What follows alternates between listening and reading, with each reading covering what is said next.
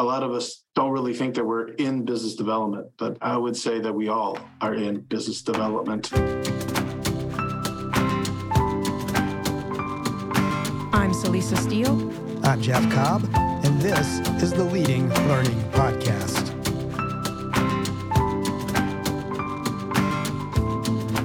Welcome to episode 348, which features a conversation with Sean Soth. Sean serves as president of High Fidelity Group and also chairs the Leadership Advisory Board for Professionals for Association Revenue, or PAR for short. PAR is a professional member organization that works to support and connect association teams to the ideas and applications needed to grow revenue. PAR's mission is to inspire revenue growth for association professionals through knowledge, resources, and community. Sean and Jeff talk about PAR's origins and mission, revenue generation, revenue diversification, and the growing importance and relevance of the business development role in associations and other learning businesses. Jeff and Sean spoke in February 2023 and the conversation starts with Sean talking about how Professionals for Association Revenue got its start.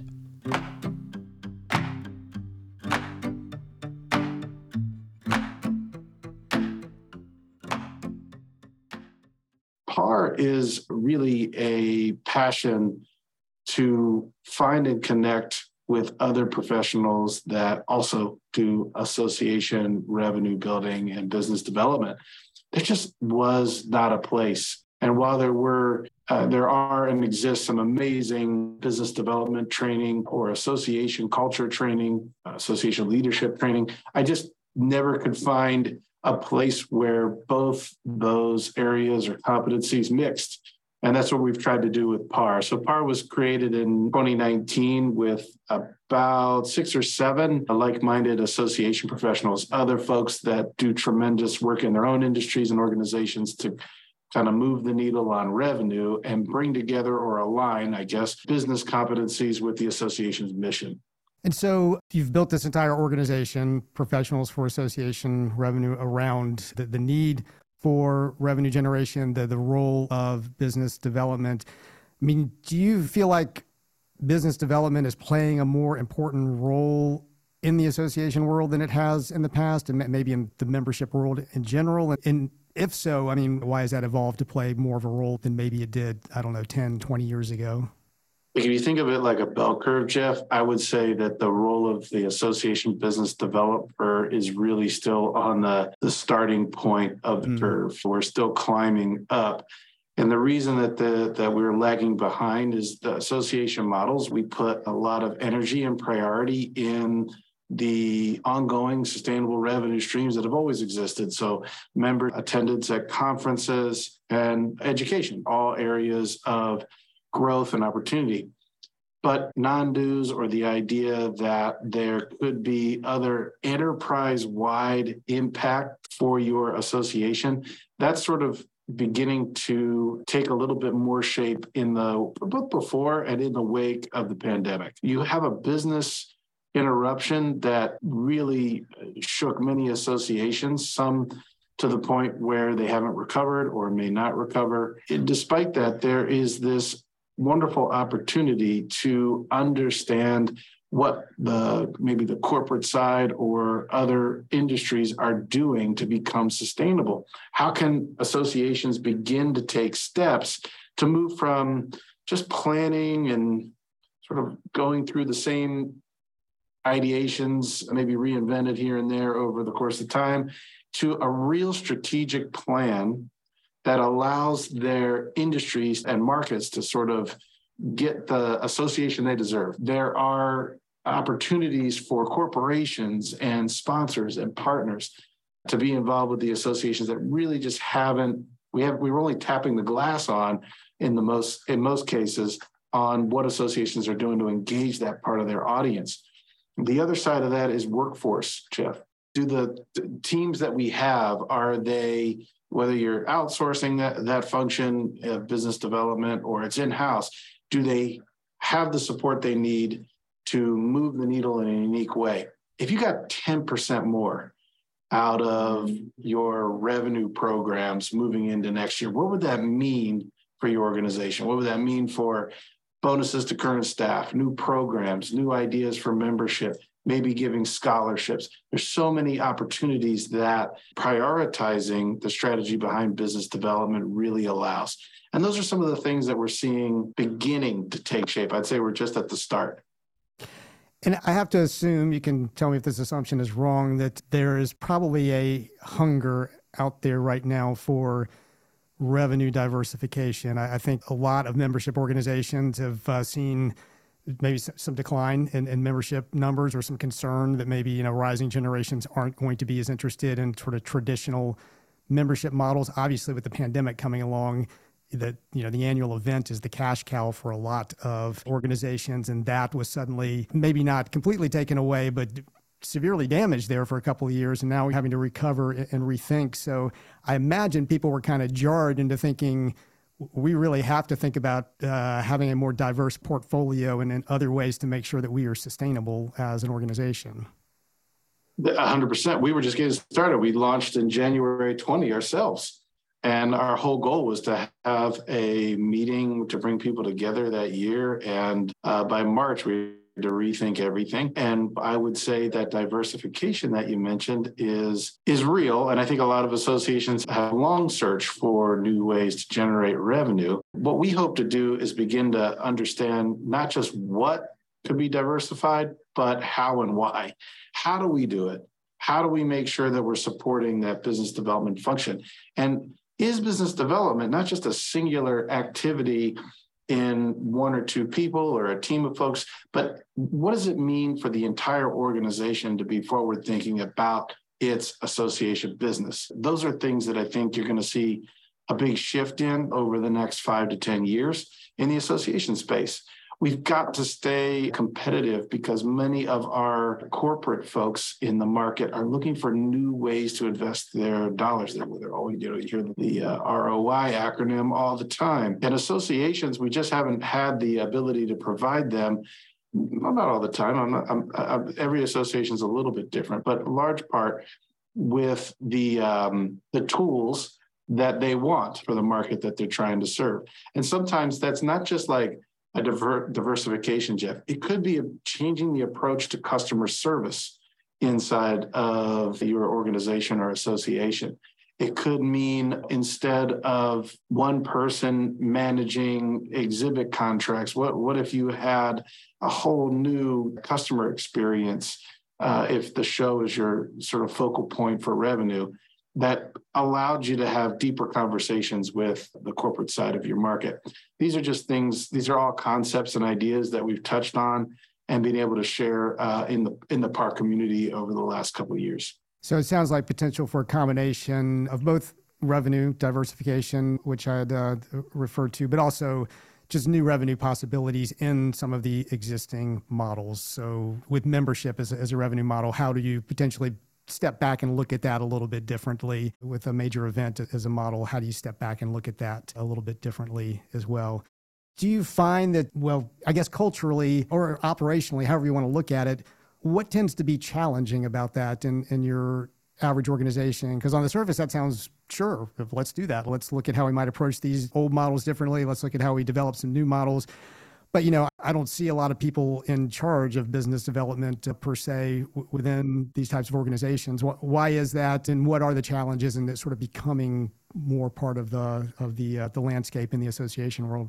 We've all had the good fortune of age old business models of recurring revenue streams from membership and attendance. So it makes complete sense to invest all of our energy in those areas until they're interrupted or until someone says, hold on a second. If we begin to understand new ways to grow revenue instead of doing the same thing over and over again, what does that mean for our margins? What could that mean for our mission? These are just questions, I think, to really mindsets that are beginning to make their way into more and more associations.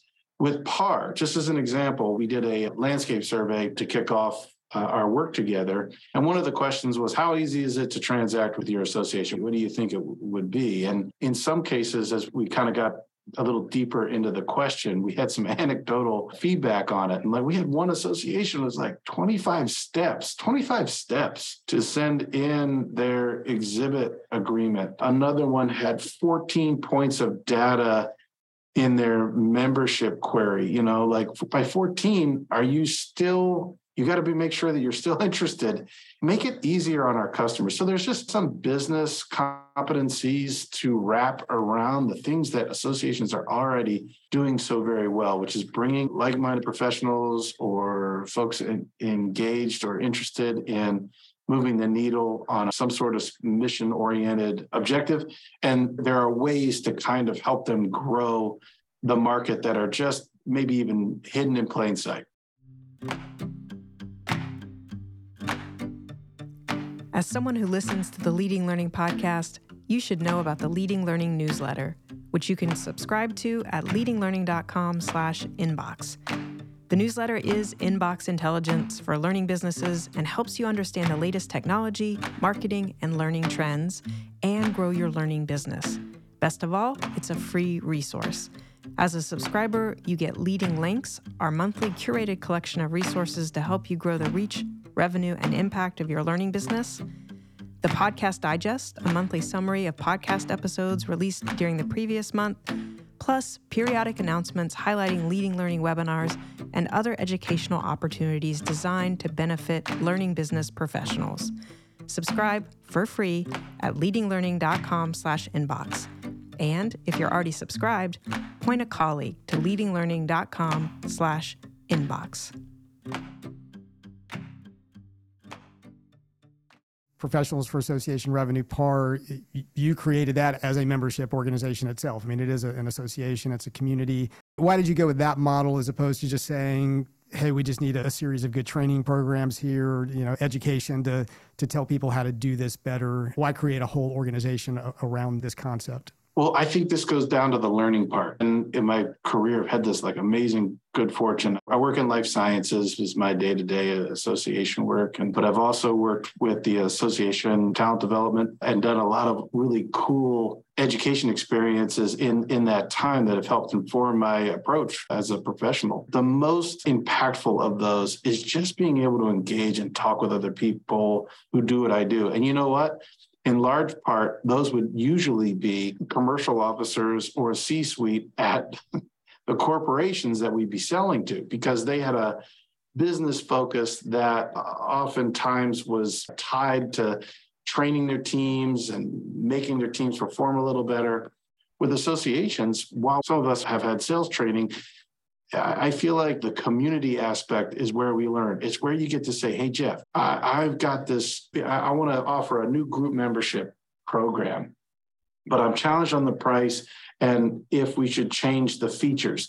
What have you guys done? Do you know anyone that's approached it this way? We have a lot of folks in the non dues revenue side, and a lot of times it's amazing to, to just have them talk a little bit about the challenges they face, not only externally in the market, but internally. Trying to move the needle internally is also something that we need to work on. A lot of that comes down to how we're sharing and learning with each other. And the community aspect of PAR is really what we wanted to do because we, we just felt like training seminars, anyone could do a training seminar, anyone could do a webcast. And of course, there's varying degrees. Some people do them amazingly well, but we wanted to be able to kind of pull together people who were thought leaders in the market, thought leaders in the on, on business development competency, but also people who are living in the association world every single day. How can we all tie it together and help each other? And that's why we decided to launch PAR as a for profit association. And as you've created and grown the organization, are there specific things you've had in mind and have tried to implement from a business development standpoint to really kind of reflect what you think the best practice should be in, in terms of being a, a, membership organization and wanting to have this business development mindset? Yes. Everything we've tried to do, like our, most of us, our day to day is selling large corporate memberships, partnerships. Everyone on our leadership advisory board, at some part in their career, has either led business development or currently leads a team that that does business development and, organizations of all sizes. As we've approached each new endeavor for creating value as an association, we've looked at how who's doing the best job at membership sign up who's doing the best job? Like what's what's a great looking event website? How can we reduce the friction needed for someone to join? If someone needs a little extra hand holding and a personal touch could we provide that? When we were just getting started that was really hard to do. And now we we've grown a little bit. So we're able to meet uh, new members with a personal touch and say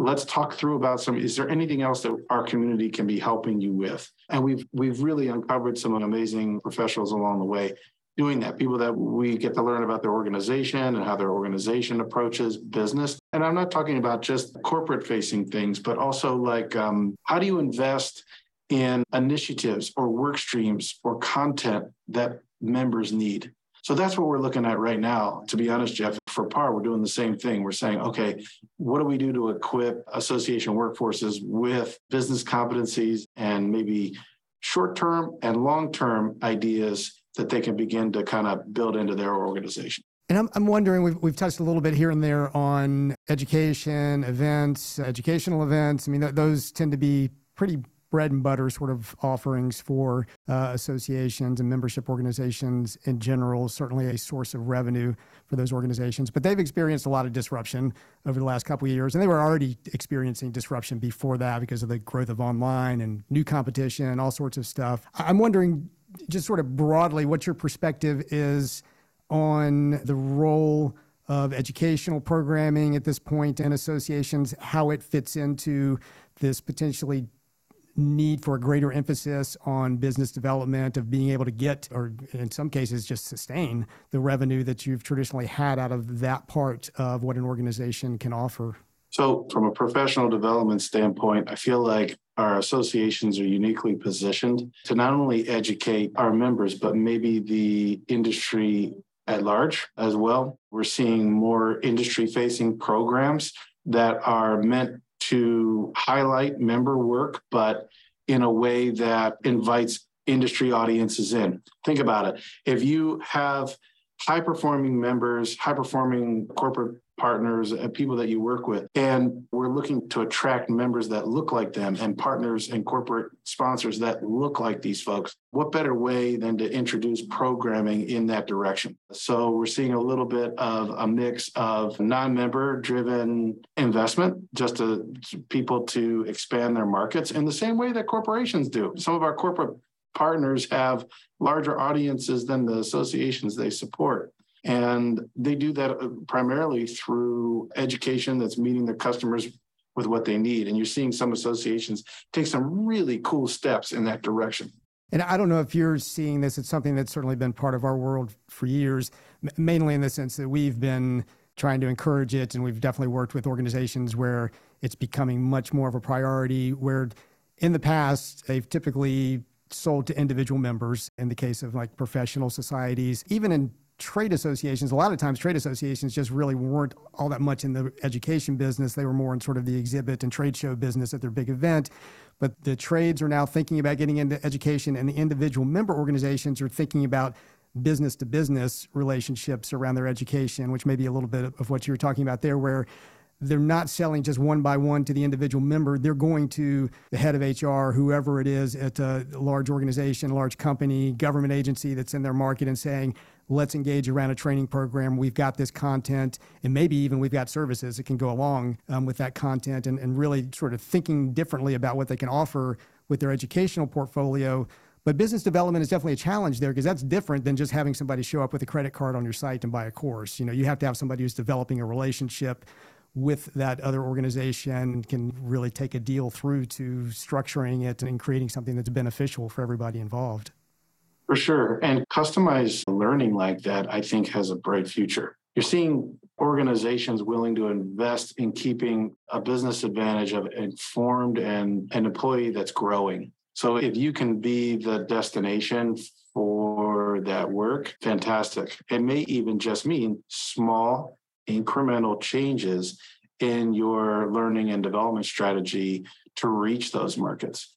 So I'm sure you guys have seen this too, but we're seeing folks develop pathways for like your experienced professional in any given market. Uh, I'll just use for for sales. Sales is an interesting competency because even the most experienced of us still have new, there's always something new coming into the market. Think about your sales team now. And three years ago, you thought they would all be online presentation experts, right? So that's just one example. How about now? How many of us are using CRMs or, or other comp, like just different things that we're going to add into our professional tool set at any stage of our career, whether you're experienced, sort of mid level, or entry and beginning, there is something to each of those paths. And I think you'll see a continuance in growth for those markets. And there are always associations doing really cool programming in this area. It's worth finding an association mentor to help you through that, that if that's something you're considering. Yeah, and I think that whole concept of paths and pathways again is something we've been you know talking about for years and forward thinking organizations have been doing this. I mean, because you're really you're serving your members of your membership organization, but you're also serving the industry or the field you focus on and you're often in a better position as a, an, as an association as a membership organization in that field or industry to kind of see where things are headed in terms of what people need to be doing to develop in their careers, what the different paths are. And if you're able to define those and then offer the education and learning experiences that really help people walk down that path, that's valuable to the individual learner. It's also extremely valuable to the employer, particularly if you can put a credential on that and present them with an employee that they know the right one for a particular role. It's true. And employers want to know solid pathways. And honestly, who's better to share that path than the industry association? I would say for us, just being a, a sales professional, I always tell my team this like, just getting started, where I came from, we showed up to work before eight o'clock every day. That was just what was expected. And three days of the week, we did these tape training sessions. And one day a week, we did role play sessions, very challenging and almost kind of uncomfortable if you're not used to it. And so this was just the way that we developed. And I think about the path now. If you were to say, how do you improve your sales organization? Well, you could pick negotiation, you could pick the way you contract, you could pick your qualification or stages of engagement. The point is that there's so many different angles. You almost need to meet your individual talent where they are and help them with the right program to, to fit that. I think organizations that can we're we're just getting started. We are like at ground level at PAR. I mean, we're only a couple years old and we're we've been completely underwritten by our leadership advisory board now we're moving into a, sort of that next phase where we can look at some of these opportunities, right? And so one of those is just how do you begin to shift the mindset of our learners and make them into business development leaders, no matter whether they're in finance, C suite, or they got to report to the board. By the way, association folks who may be listening to this today, thinking, uh, well, you know, we my job is to manage the board and the mission. You know, our, our boards are going to be beginning to require more of us from a uh, revenue innovation standpoint, and it's important to be ready for some of those ideas. Yeah, definitely true. I mean, having served on and currently serving on association boards, I know that to be true. It's part of the uh, the core conversation that's going on in boardrooms.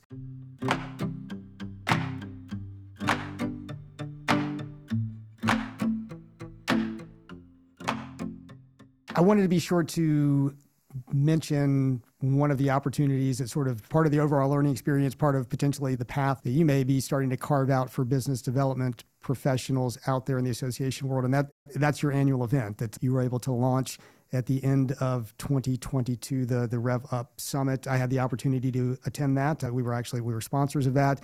And I have to say, it was one of the best events I went to all year sort of happy to make that proclamation on air here. But uh, I'd love to hear from you a little bit more about standing up that event because that was a new event. I knew you had, I think you had planned to launch it earlier. That was disrupted. So what was it like kind of getting a face-to-face event up and running in this what we're sort of hopefully calling a post-pandemic uh, world? Well, first, I appreciate you being there. I appreciate your sentiment and also support of us getting started. And I guess to answer your question, we knew that there is, in some case, you have to take some risks. And this is what strategy is about. Associations, a lot of times, avoid that strategy. But from the get go, our leadership advisory board wanted to do an event. I wish there wasn't 24 months uh, in between but there was there was no other choice and uh, what we really wanted to do was bring folks together and see what a business focused event would look like And it was a lot of fun, Jeff. It was awesome. I mean, certainly, I wish we had more time. There are all those things. But guess what? You sort of invest in year one so you can get to year two. Already, uh, here we are in February of 23 with registrations and uh, a handful of sponsors coming in and ready to support us for year two. So we're really excited about it. And I think the one thing I could share that a lesson for anyone out there, it is hard to find some of the business facing folks at an association because a lot of us don't really think that we're in business development, but I would say that we all are in business development.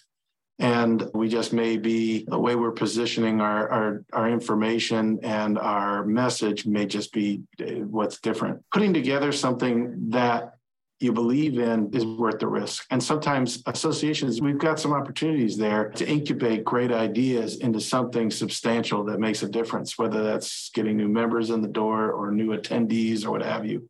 And Rev Up kind of brought those thought leaders together to have those conversations and network and meet. It was a blast. We're really excited to do it again. We'll be since you brought it up, we'll be in uh, we'll be in Annapolis, Maryland this December at the Graduate. It's a really cool space. It's intimate. So we're not looking to have a thousand. We're looking to have 200 incredible association executives in the room learning and sharing with each other this December 6th and 7th in Annapolis. And we've got an awesome program beginning to take shape and, and hope that uh, more people will, will have an interest. Well, hopefully, uh, people listening to, to this episode of the Leading Learning Podcast will take note. Kudos again. It was a good event. I thought the graduate was a great venue, too. It was the right sort of venue for that type of event. Before we wrap up, I do want to be sure to ask what I will ask most guests about on this podcast, since it is a podcast about learning. And uh, that's a bit about your own approach to lifelong learning. And I'll note that I sort of find you unique out of the gate because really, I feel like you you created PAR is an answer to one of your own learning needs. you wanted to get this community together around this topic. But in addition to that, I mean, what kinds of learning experiences or habits and practices do you engage in to continue your own development professionally and personally? I would say that I took it for granted, Jeff, for a long time. Um, and maybe some folks that are listening or would work with maybe the, your guys are in the same boat. It wasn't until I started working with the Association for Talent Development at one point, I was like, there are these resources, and look how organizations are investing in their team. We did a lot of tactical sales development, which was incredibly important, incredibly important. How you had to engage and learn from customers. But in terms of becoming more of a leader and being curious, we needed to stretch that a little bit. And ATD did that for me, uh, just exposing me to some new ideas. You're 100% right. Uh, guilty. I think that PAR is sort of this offshoot of an idea that it would be awesome to create business development leaders or leaders who understand business development, depending on what hat you wear. And what better way than to share it with each other? One thing that I would say we do with our team that is stuck. So during the pandemic, we all get broken up, like everybody's sent home. I have this like really, I, in fact, I just tossed it. Like I was just like, it's time to get rid of this. I had a calendar, Jeff, with like this March of 2020, right? And it was like a date circled. And it was like, I think it was the 15th. This is it. Where we'll see you guys. We'll see you guys in a week. And that became, you know, a, whatever it became. Well, to, to, stay engaged, we as a team, we each picked a book that we wanted to read, like a like a, a professional development book, Good to Great, Made to Stick, The Power of Regret, uh, Malcolm Gladwell, Tipping Point, all these books. Like you've seen them on shelves everywhere, but we decided we would grab one, buy it for the team, and then each week we tackled like two chapters. I got to tell you, it's been awesome. So two and a half years later, we're all still we're now back in the office and we're flexible, but we still do the book club. And every Monday, we share what we learned out of two chapters. Just starting with the simplest of steps like that, creating just a little routine, if you can, to improve has made all, all the difference. And um, we found some amazing folks along the way. Some of the folks you met at Rev Up, who were authors that we read along the way. And we're like, man, do you think they'd ever be interested in speaking to association folks about what they do? And turns out they loved it. So anyway, I, I would highly recommend uh, grabbing on to something you can make routine. And for us, it was uh, the idea around uh, the books. That's good. That's great. I love that. I encourage every organization, whether it's a book or whether it's perhaps listening to a podcast episode collectively and uh, and discussing it. Uh, but there, there, are all, sort, all sorts of ways you can do that. So that's a, just a fantastic practice. So thanks thanks for sharing that.